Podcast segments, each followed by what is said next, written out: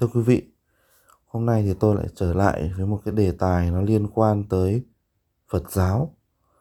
Thực ra là cũng nhiều tập trước thì tôi có nói đến một cái đề tài nó cũng khá là sâu trong cái nội dung rộng lớn của Phật giáo nó liên quan đến tứ vô lượng tâm. Và trong cái tập đấy thì tôi cũng đã cảnh báo với mọi người là tôi rất là quan tâm tới cái lĩnh vực này.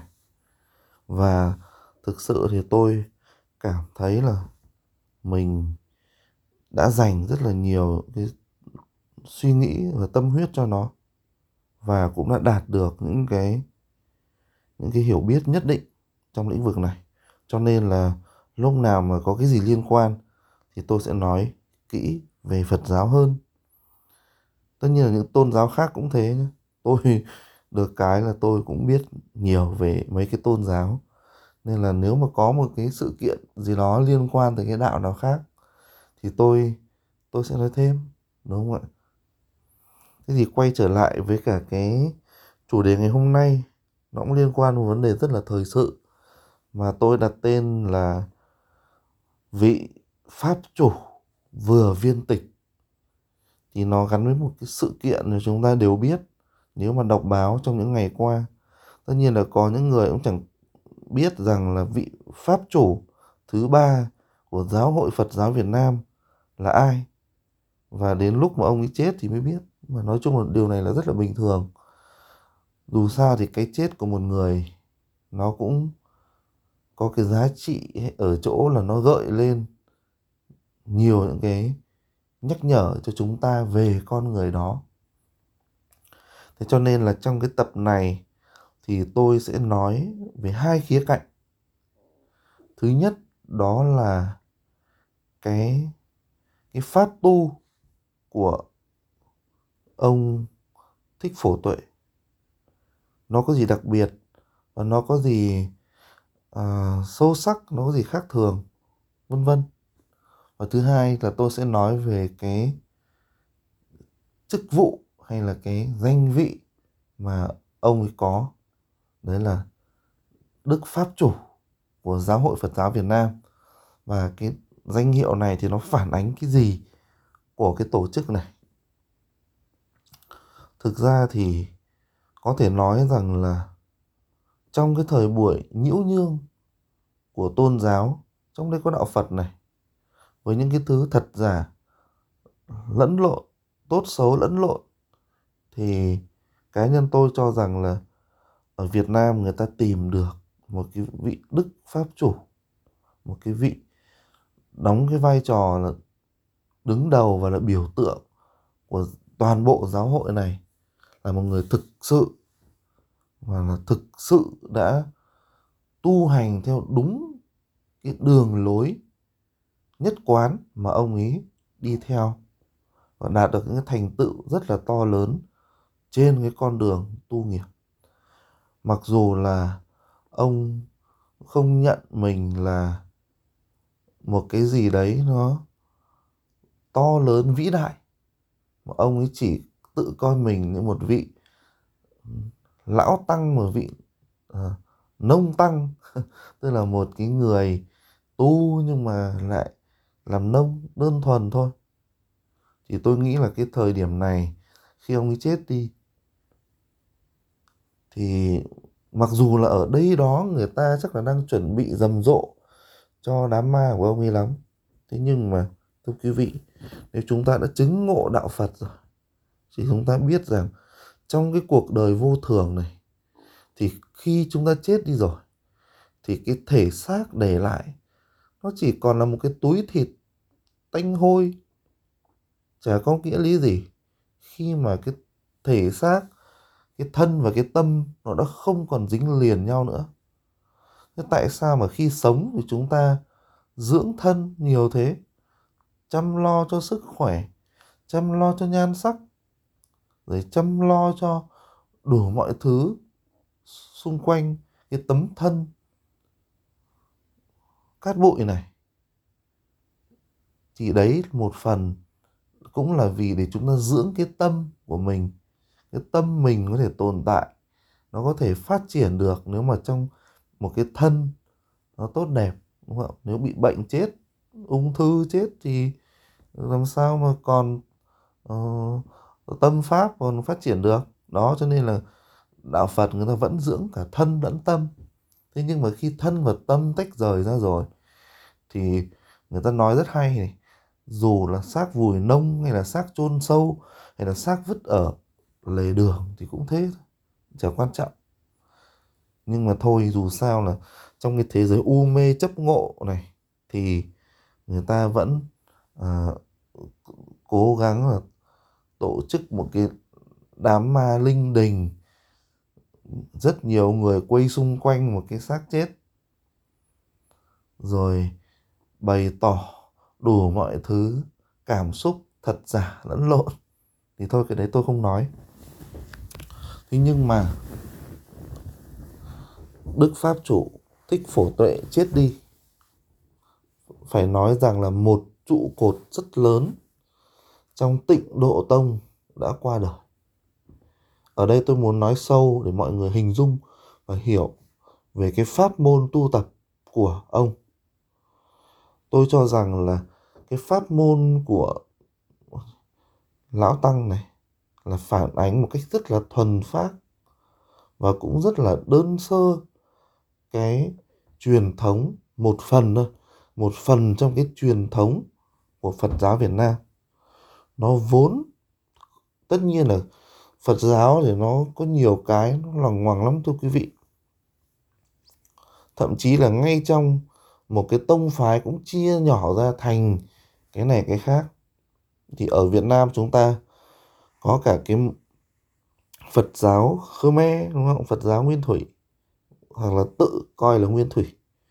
Rồi có Thiền Tông từ phía Bắc Trung Quốc nhập vào, rồi Tịnh Điệu Tông, rồi có cả yếu tố Mật Tông. Thì những cái này mà giải thích ra thì rất là dài. Thế nhưng mà xét một cách cơ bản, trong cái truyền thống Phật giáo của người dân tộc Việt, dân tộc Kinh của chúng ta này, mà chủ yếu sống miền Bắc này thì nó có hai cái dòng quan điểm chính và rất lớn. Một là dòng tịnh độ, hai là thiền tông. Và thưa quý vị, phải nói rằng là thiền tông nó cũng phát triển và nó cũng rất mạnh. Mặc dù là giáo lý của hai, hay là pháp môn của hai cái dòng tư tưởng tịnh độ và thiền tông về bản chất, tôi xin nói về bản chất là hoàn toàn khác nhau.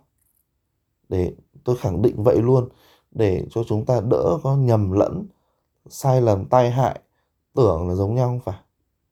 Cho nên những người tịnh độ tông như là ngài thích phổ tuệ, dù đã lên đến hàng pháp chủ rồi, dù là, gọi là đại lão hòa thượng, tu đến hàng gần một thế kỷ rồi, nhưng không bao giờ người ta gọi là thiền sư cả. Danh hiệu thiền sư, thường người ta chỉ dành cho những người theo thiền tông mà thôi. Thế thì một cách tổng quan mà nhìn từ bên ngoài thì thường người ta thấy tịnh độ tông là nó gắn với những cái người dân thuộc, gọi là, cái tầng lớp bình dân rất là thông thường, không cần hiểu biết nhiều chữ nghĩa, rồi cũng chất phác đơn thuần. Còn cái thiền tông ấy, thì cái trước là tịnh độ tông nhé. Cái này là thiền còn cái thiền tông ấy, thì nó thường là mang cái màu sắc tri thức thường là tập trung vào cái giới tinh hoa và mang cái màu sắc biện luận gọi là uh, lập luận suy luận nhiều hơn. Nó khác nhau ở chỗ này.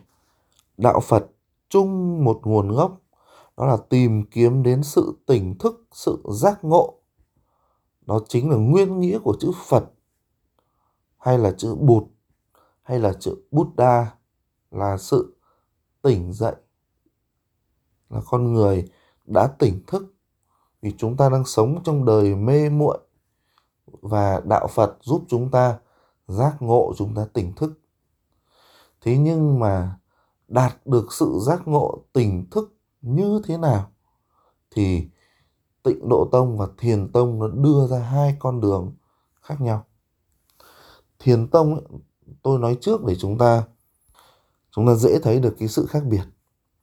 Thì thiền tông nó rất gần với cả cái phật giáo nguyên thủy tức là cho rằng là tu tập theo cái pháp môn gốc của đức phật và hiểu được những lời phật dạy, thì chúng ta sẽ giác ngộ. Và đó là cái sự tự giác. Tức là chúng ta chỉ có thể đạt được thông qua con đường tự giác ngộ. Và để đạt được sự tự giác ngộ đó, thì chỉ có con đường là thiền. Thiền là để tập trung. Tất nhiên là thiền nó cũng dăm bảy đường thiền. Rồi đủ mọi loại tông phái khác nhau thế nhưng mà ở đây thì chúng ta thấy rằng cái thiền tông nó có một cái ý nghĩa là như vậy. Nó tập trung vào cái pháp môn thiền. Còn khi thiền chúng ta làm gì thì đấy là tùy tùy và theo cái cái dòng thiền nhé. Nhiều cái nó khác lắm. Nhưng mà thông qua thiền thì chúng ta sẽ đạt được sự giác ngộ. Và cái sự giác ngộ này nó rất là kỳ ảo cho nên là con người chúng ta không thể nào mà thông qua những cái chuyện, gọi là, lời lẽ truyền thừa cho nhau mà hiểu được. Cho nên là một cái đặc trưng của đạo Phật mà theo thiền tông ấy, đó chính là cái, không phải là khẩu truyền khẩu, mà là tâm truyền tâm tôi ở đây không có thời gian để kể một cái điển tích nhưng mà mong là mọi người nếu nghe đến đoạn này thì cố gắng đi tìm đến cái điển tích cực kỳ quan trọng trong thiền tông mở ra thiền tông. Đấy là điển tích niêm hoa vi tiếu. Để chúng ta hiểu. Và cho nên là chúng ta thấy uh, cái bài kệ của bồ đề đạt đạt ma đấy là bất lập văn tự, ngoại giáo, biệt truyền, trực chỉ nhân tâm, kiến tánh, thành phật. Tức là không cần phải viết ra văn bản làm cái gì. Đúng trong giáo này, chúng ta truyền cho nhau và truyền tâm truyền tâm, trực chỉ nhân tâm, thẳng vào tâm. Đó. Và kiến tánh sẽ thành phật. Thế thôi cho nên là một, không cần phải nhiều, đôi khi lôi gậy ra đánh, đập học trò là cũng thành phật được. Nên là trong thiền tông nó có nhiều những cái gọi là công án thiền. Cái này cũng giải thích rất là phức tạp. Ai mà quan tâm thì chúng ta đọc các cái công án thiền để thấy cái sự giác ngộ trong thiền tông nó đến như thế nào. Thế nhưng mà một con đường thứ hai nói về cái sự giác ngộ, đấy là tịnh độ tông. Thì cho rằng bên cạnh cái sự tự giác, tức là tự giác ngộ, thì những cái bậc đã giác ngộ lại phát tâm bồ tát và có một cái nguyện lực để giác tha. Giác tha ở đây là gì? Giác là làm cho người khác giác tha ở đây, tức là làm cho cái tha nhân, tức là những cái người khác, người ta cũng có thể giác ngộ được. Ví dụ như là có một vị bồ tát nào đấy đã tu thành phật, được chứng quả rồi, thế nhưng mà lại tiếp tục để truyền cái đó, và đó là giác tha. Và cho nên trong cái tịnh độ tông thì họ quan niệm rằng là có rất là nhiều các cái vị Phật ở Tây Phương. Quan trọng nhất là vô lượng thọ Phật và phiên âm theo tiếng Hán rồi lại ngược ra tiếng Việt thì thành là A Di Đà Phật. Tức là đấng vô lượng thọ Phật. Chữ A có nghĩa là vô đấy, A là không trong trong trong cái tiếng tiếng Phạn ấy. A là cái tiền tố mà để phủ định đó. Thì thôi, chúng ta không nói kỹ về cái này. Thế cho nên là cái tịnh độ tông thì họ lại không đặt nặng. Cái vấn đề là phải hiểu, phải thực sự là ngấm cái lời hay là những cái pháp môn của đức phật ngày xưa. Phải nói là như vậy. Cho nên là nó phù hợp với những cái người mà ít biết chữ nghĩa là vì như thế mà quan trọng đấy là gì? Chúng ta dùng nguyện lực nguyện cho đấng a di đà ở cõi tây phương cực lạc đến tiếp dẫn chúng ta đi sau khi mình chết. Còn nếu như mà nguyện lực chưa đủ thì thôi để kiếp sau. Đó. Đó là tịnh độ tông. Tịnh độ, tức là nó tìm sự giác ngộ thông qua cái con đường con đường cầu cúng và do đó, cái tịnh độ tông nó thường xuất hiện như tôi nói đấy, ở những cái người bình thường. Thì lúc nào cũng có niệm là gì là phật, có niệm là gì là phật. Thế là xong. Chứ không cần biết a di đà phật là cái gì luôn, đúng không? Chứ thiền tông là họ nghiên cứu kinh lắm, thưa quý vị. Họ biết hết các thứ.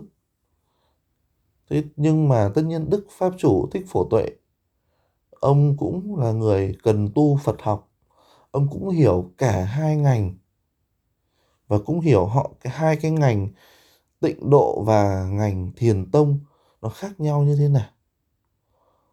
Ông cũng rất là thấm thía thiền tông.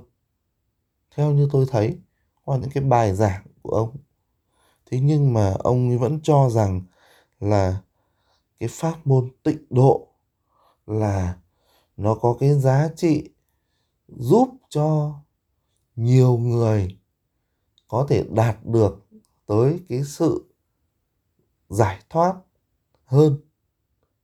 Và do vậy nên là liệu đức phật a di đà có tồn tại không? Phật di lặc có tồn tại không?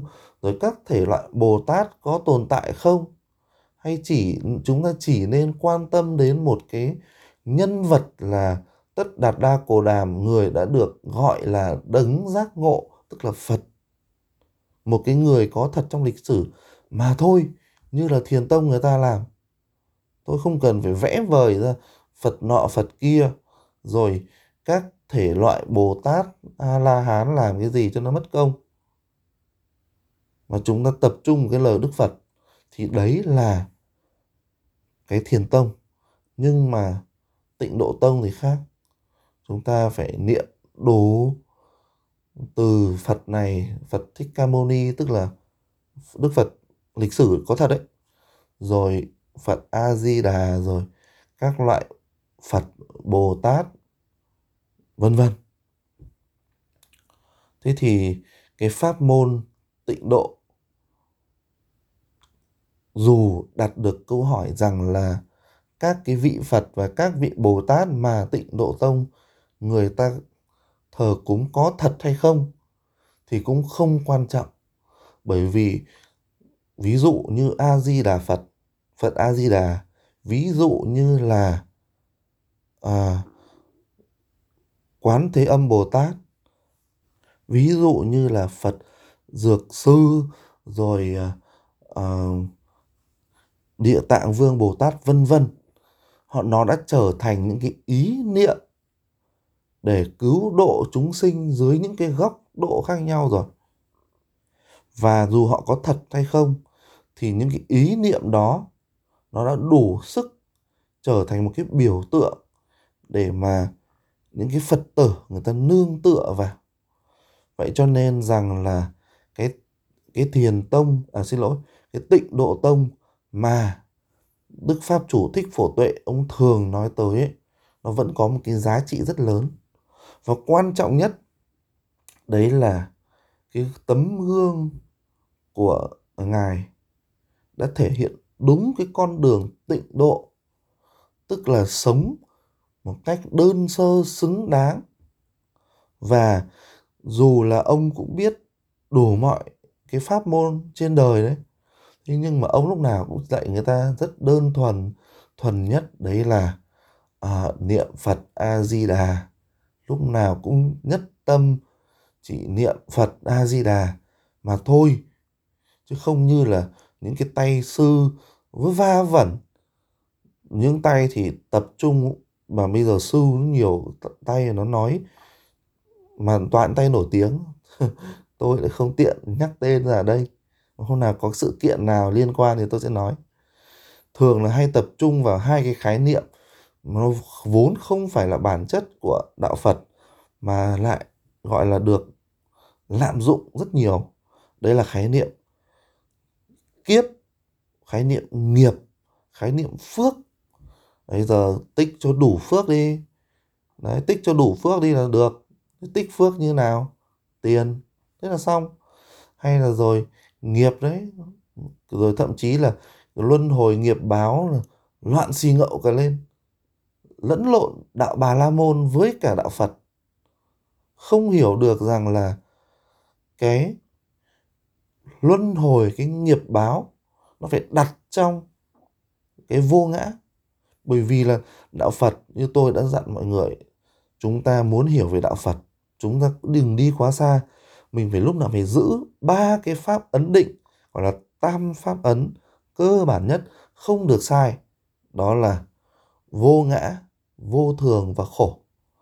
Còn những cái khác, tất cả đều không phải là những cái mà đức phật ngày xưa có thể gọi là chủ trương đầu tiên.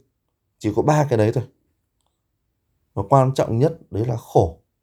Giải quyết nỗi khổ như này là một cái rất là thực tế. Thì nó liên quan đến tứ diệu đế thì chúng ta có thời gian thì mình sẽ nói sau. Đó. Tức là nhiều bây giờ sư sãi là hay cứ lấn theo dòng tịnh độ nhé không phải thiền tông thiền tông họ đã không nói những cái vớ vẩn đấy. Mà thường là theo tịnh độ mà cứ hay nhấn mạnh vào những cái yếu tố phước, yếu tố nghiệp, rồi yếu tố kiếp này, kiếp kia, rồi luân hồi mà sai lầm hết tất cả đều là sai lầm hết. Đã là vô ngã thì không có chuyện mình ở kiếp này và mình ở kiếp sau. Cái tôi, cái mình không tồn tại. Đừng nói là mình ở kiếp này, mình kiếp sau. Mình, em ở kiếp này là người yêu của anh. Kiếp trước là cái gì? Không có. Đấy là không phải đạo phật. Đấy là đạo bà la môn. Tin vào linh hồn bất tử. Truyền từ kiếp này sang kiếp khác. Còn đạo phật là không có linh hồn. Là vô ngã. Là mỗi con người được tạo lập nên từ nhiều cái duyên nghiệp khác nhau ví dụ như là một người tạo ra thì phải do bố mẹ họ gặp nhau đẻ ra. Chỉ bao nhiêu thứ duyên, bao nhiêu thứ nghiệp đã khiến cho hai người đấy gặp lại nhau, đúng không ạ? Đó mới chính là chân thực của đạo phật. Thì ông thích phổ tuệ, ông thường ít nói tới những cái này. Mà thường ngài chỉ tập trung một cái pháp môn rất rất cơ bản. Đấy là pháp môn tịnh độ, lúc nào cũng nguyện a di đà phật. Thế là xong. Đó. Thì hiếm có được một ai mà tu tịnh độ tông mà lại có cái đời sống tu tập thuần nhất như vậy. Tôi chưa thấy người thứ hai. Có lẽ là đang ẩn giật ở nơi sơn cốc nào chăng? Nhưng mà chúng ta nhìn vào đó để mình thấy những cái sự sai lầm, những cái sự biến tướng mà cái dòng tịnh độ đã mắc phải. Thế thì bây giờ còn một vài phút thôi, quá nhiều, rất nhiều thời gian rồi. Tôi muốn nói đến cái chức vị gọi là pháp chủ, hay gọi là pháp chủ hội đồng chứng minh giáo hội phật giáo việt nam. Nếu mà chúng ta đọc cái hiến chương của giáo hội phật giáo việt nam ấy thì mình sẽ hiểu rằng là cái chức pháp chủ này về cơ bản nó chỉ là một thứ ngôi vị được tôn sùng vậy thôi. Và nếu mà chúng ta nhìn vào cái cơ cấu tổ chức thì thấy nó rất là giống như kiểu cái nhà nước của chúng ta. Giống đảng phái chính trị, có cái tổ chức mang tính chất như là quyết nghị, đứng đầu đấy nhưng mà lại thực quyền không có vân vân. Thì thực chất thưa quý vị uh, quyền lực thực tế ở trong giáo hội Phật Phật giáo trong các cái hàng giáo phẩm của họ nó lại nằm ở trong gọi là ban trị sự. Một cơ hội đồng trị sự xin lỗi phải ban mà hội đồng trị sự. Giáo hội phật giáo việt nam và đây mới là cái cơ quan gọi là đứng đầu và quản lý về mặt hành chính, nó na ná như kiểu chính phủ ấy. Và cái người, cái vị sư đang là chủ tịch hội đồng trị sự giáo hội Phật giáo Việt Nam thì đang đồng kiêm, đang đang đồng thời là phó chủ tịch mặt trận tổ quốc Việt Nam. Một cái chức danh nó cũng thuộc vào hệ thống chính trị. Đó. Còn để giữ cái cơ cơ bản giới luật thì có phó pháp chủ kiêm là chủ tịch hội đồng giám luật thuộc hội đồng chứng minh. Còn bản thân chức danh đức pháp chủ, nó chỉ như là một cái chức nguyên thủ để như vậy thôi. Cho nên chúng ta ít thấy gọi là đức pháp chủ thích phổ tuệ ông ấy đi giao thiệp nhiều với cả bên ngoài. Đặc biệt ông cũng không giữ những cái chức vụ quyền hành như là ờ, cái chức uh, phó chủ tịch mặt trận mà tôi vừa nói đấy hay là những cái chức vụ đại biểu quốc hội này nọ khác ông không có. Những cái giao thiệp với giới quan chức chỉ là những cái người mà họ tôn kính ông thì ờ, họ đến họ họ đến tổ đình viên minh ở hà tây thăm ông ấy thôi. Còn lễ là thăm nhau, họp hành, ra văn bản các thứ, thường là chủ tịch hội đồng trị sự là ông ấy sẽ làm. Thì nhiều hơn. Cho nên là chúng ta thấy một cái màu sắc của một cái giáo hội mà nó bị tổ chức theo lối hành chính, nó rất là kỳ dị đúng ra là không nên như vậy, thưa quý vị. Nhưng mà biết làm sao? Khi mà một vị pháp chủ, dù sao cũng là một tấm gương tu hành với cái pháp môn rất là thuần nhất, nhưng mà chót mang lấy một cái thứ ngoại thân là cái chức danh đức pháp chủ, Rồi cũng rất là, gọi là, tiếc cho cuộc đời tu tập của ngài nhưng mà nó cũng rất hợp với cá tính. Hay là cái cái cái bản chất của, của ngài. Không muốn động chạm quá nhiều không muốn phải đi đâu rời quá xa. Và cứ nắm một cái chức vụ mặc dù phải nói chân thật là hơi mang tính hư danh một chút thì dù sao bây giờ ngài cũng đã được cởi bỏ hết tất cả mọi thứ đó. Và nếu như mà đúng theo pháp môn tịnh độ của ngài thì không biết là ngài đã đủ nguyện lực để được các vị phật ở cõi tịnh độ đưa, tiếp dẫn tới niết bàn hay chưa? Hay là còn phải tu thêm ở những kiếp nào? Chúng ta không biết được. Nhưng thực sự đây là một cái tấm gương sáng. Mà tôi nghĩ tịnh độ tông khó mà còn. Đi nữa. Thì tập ngày hôm nay rất là dài. Cảm ơn quý vị đã lắng nghe. Và hy vọng chúng ta sẽ còn nói nhiều về những cái chủ đề tôn giáo như thế này để giải bớt những cái sự, gọi là, ảo ma ảo ma Lazada liên quan tới Phật giáo mà nó cứ lẫn lộn trong cái cuộc đời này. Xin cảm ơn quý vị.